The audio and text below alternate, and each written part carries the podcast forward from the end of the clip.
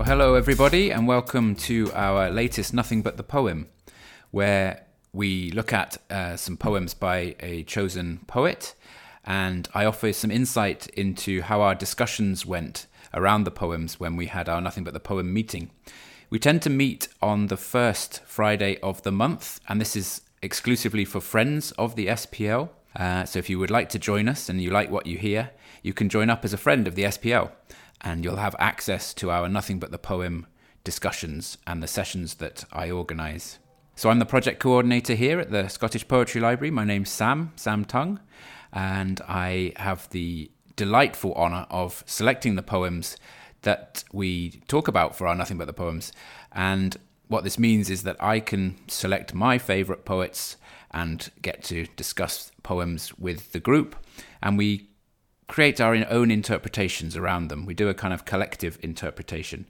And I'm always come away from the discussions knowing much more about the poems uh, and appreciating the poems in much deeper ways. So join us if you'd like to. So, in this Nothing But the Poem session, I'm going to read two poems by Kei Miller. Kei Miller is one of my favourite poets, I have to say, full disclosure. And both of these poems come from his 2007 collection, There is an Anger That Moves, which is out on Carcanet.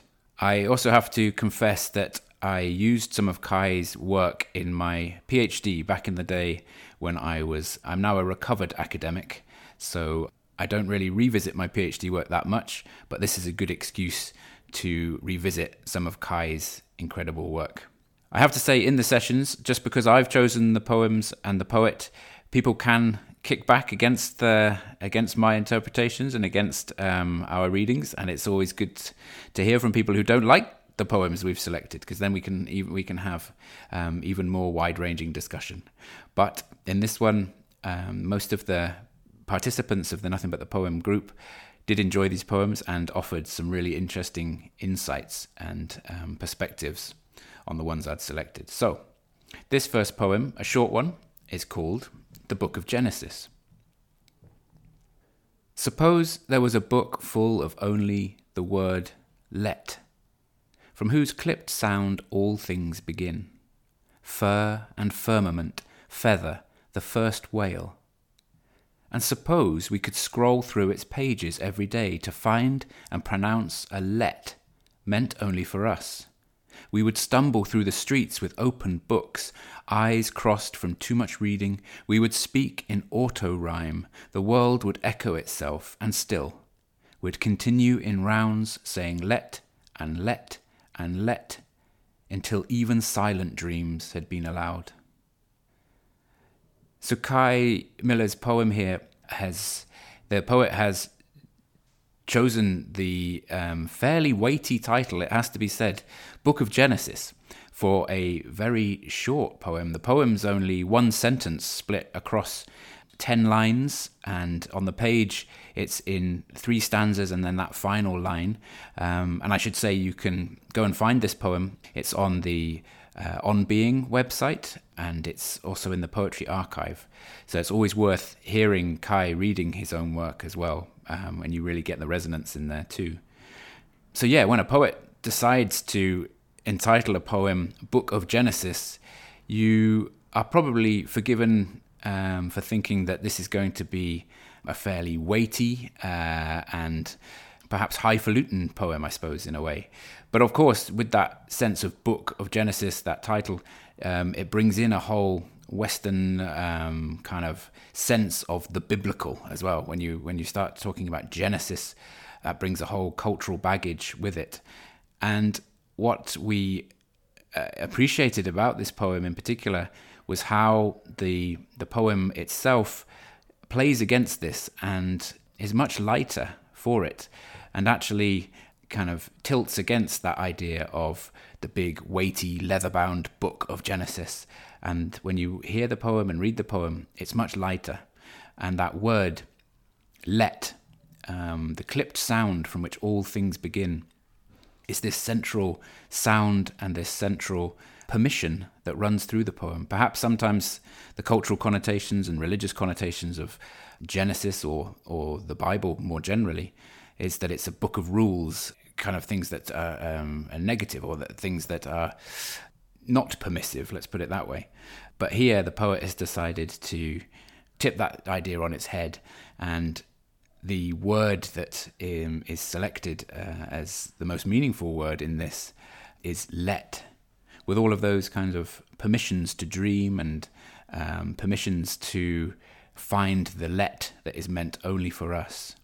Obviously, playing on that "let there be light," that I think most people could probably say that that's the first. Um, they could um, identify that as the first word in the the book of Genesis, but here the poet takes uh, takes it right back to the the first word being let, and not really letting any more of the of the kind of book of Genesis or the biblical um, text enter into the poem, and just is really playful and inv- and it invites us in whenever a a writer starts starts a poem with suppose that's a that's an imaginative um, opening for the to to invite us in and to to let our imaginative juices get working on the on the words that are presented to us. So this idea of invitation and permission is really important in this poem. And the way in which it flows, as I say, it's one sentence across ten lines. It unrolls um, and like like a scroll. In fact, that obviously in that second stanza, it says we could scroll through its pages every day to find and pronounce a let meant only for us. And I think there's a bit of a pun on scroll there. Obviously, we are aware of that word in scrolling through our smartphones and things like that. But of course, it's also a, a thing. The book of Genesis was originally written and um, collected on on scrolls. So this idea of this poem of just of just one sentence unscrolling as you read it has a real kind of material uh, sense to it as well.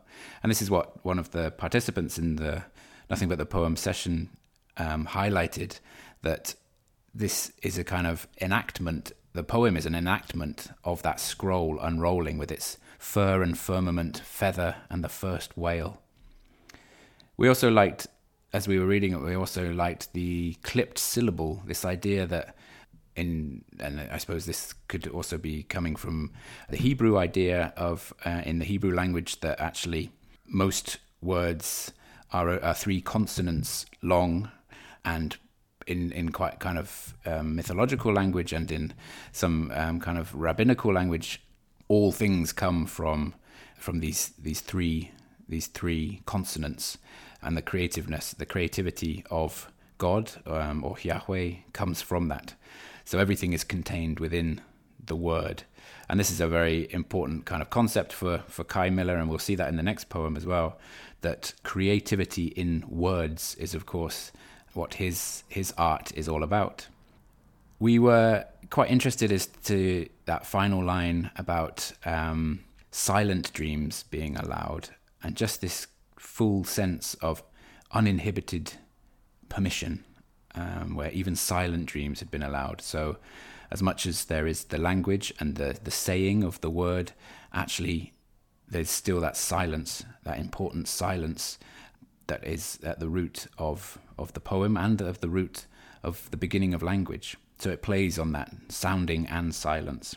And Kei Miller is a, a, poet that's keenly aware, as I say, of the power and cadence of, of poetic language to create worlds um, and in a lot of his work, and this, I think this is, we could probably identify this as a praise poem in many ways. Um, and in a lot of his work, there is this kind of relationship between sound and sense where the words themselves are questioned and overturned and don't necessarily have to make sense in themselves. It's more the sound they make. The sound is the most important thing rather than the sense. Obviously, those two things are related, but in Kei's work, it's often interesting to see how they sound, how the poem, the poems are supposed to be performed, they're supposed to be enacted, and that sound is that is that incredibly creative force.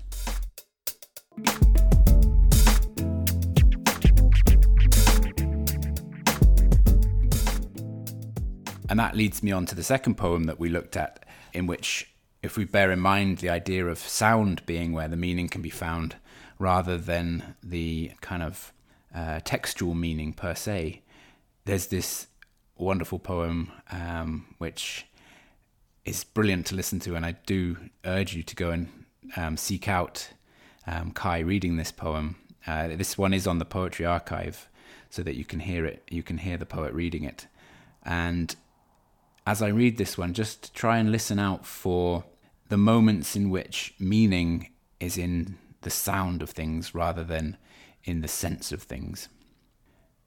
Speaking in tongues. This poem begins in 1987. My grandmother dragged us to meet the Lord under a tent in St. Catherine. From here, I trace the heritage of standing spellbound as women worship. Always I am on the outskirts. I remember my grandmother unbecoming, the kind of woman who sets her table each Sunday, who walks up from the river, water balanced easily on her head. My grandmother became instead all earthquake, tilt and twirl and spin, her orchid purple skirt blossoming. She became grunt and rumble, sounds you can only make when your shoes have fallen off and you're on the ground crying Rabbah and Yashundai, Robasai, and ba ba ba ba ba ba ba ba ba ba ba. Years later, a friend tells me, tongues is nothing but gibberish, the deluded pulling words out of dust. I want to ask him, what is language but a sound we christen? I would invite him into a tent where women are tearing their stockings, are on the ground pulling up fresh words to offer as doves to Jehovah. I would ask him if he sees no meaning here, and if he never had the urge to grunt an entirely new sound. The poem always would like to do this, always wants to break from its lines and let a strange language rise up. Each poem is waiting on its own day of Pentecost to thrash to Robasai and Yashundai, and the poem will not care that some walk past, afraid of the words we try out on our tongues, hoping this finally is the language of God, that he might hear it and respond. This one really struck us when we um, read through it as part of the Nothing But the Poem group. And as I've said before, we do always make sure that we read these poems twice to each other so that we can hear them um, once, possibly for the first time, and then we come back to them to hear them a second time after we've discussed them. And there's always things that come up at that point. And some of the things that we talked about around this poem was that kind of spellbound reverence towards these women, towards these women who are unbecoming the kind of woman who sets her table each Sunday. We loved that play on the words unbecoming, you know, the, the idea when if somebody's behavior is unbecoming, um, it sounds like a, a negative thing. Uh, it sounds like a judgment, a pejorative. But in here, in the poet's hands and in the poet's memory um, and in the imagination and vision of the poem, the grandmother is unbecoming, kind of social norm uh, of what, what the grandmother is supposed to be. Um, and this is the, the wonderful uh, conceit behind the poem again about what is it that has to break down or unbecome in order for these words to rise from the dust? These senseless words, but full of sound. These phrases and words that don't mean anything but sound out a whole new language. And this is the double edge that Kei Miller is so fascinated in as well is obviously as a poet and as a writer, the this poem is enacting exactly that. It's performing words and sounds and that kind of creative power and emotion that comes through from that. The really telling phrase that strikes me every me every time I read it is this where the, the poet is talking to a friend who is obviously cynical and about the idea of speaking in tongues and just they're just the deluded pulling words out of dust and the poet asks this friend what is language but a sound we christen and in that there is a whole world of linguistic philosophy and poetics and all kinds of and theological ideas and cultural ideas. And just sitting with that that line, what is language but a sound we christen, feels like a key to understanding a lot of poetry, but particularly Kei's work, and just that recognition that poems and poetic language has a vigorous life of its own. And is always wanting to rise up. Every poem is waiting on its own day of Pentecost. This idea that that language is beyond meaning and uh, linguistic kind of um, recognition that they have this sound that we respond to.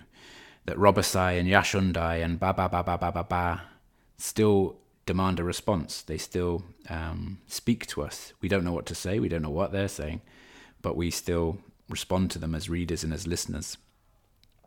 And the poem doesn't really care if you're not understanding it per se, but just asks you to listen and and on hearing make a response, make a response to it.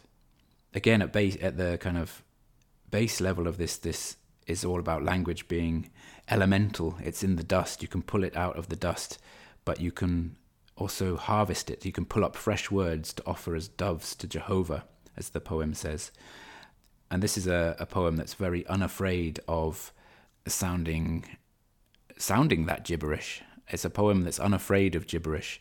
And maybe to all the poets out there uh, and poetry writers and lovers, maybe we should be less afraid of gibberish and listen in for what might be coming through in those sounds. So, yes, I hope that you have enjoyed just listening in onto these two poems and some of the insights that we have as a group when we're discussing them.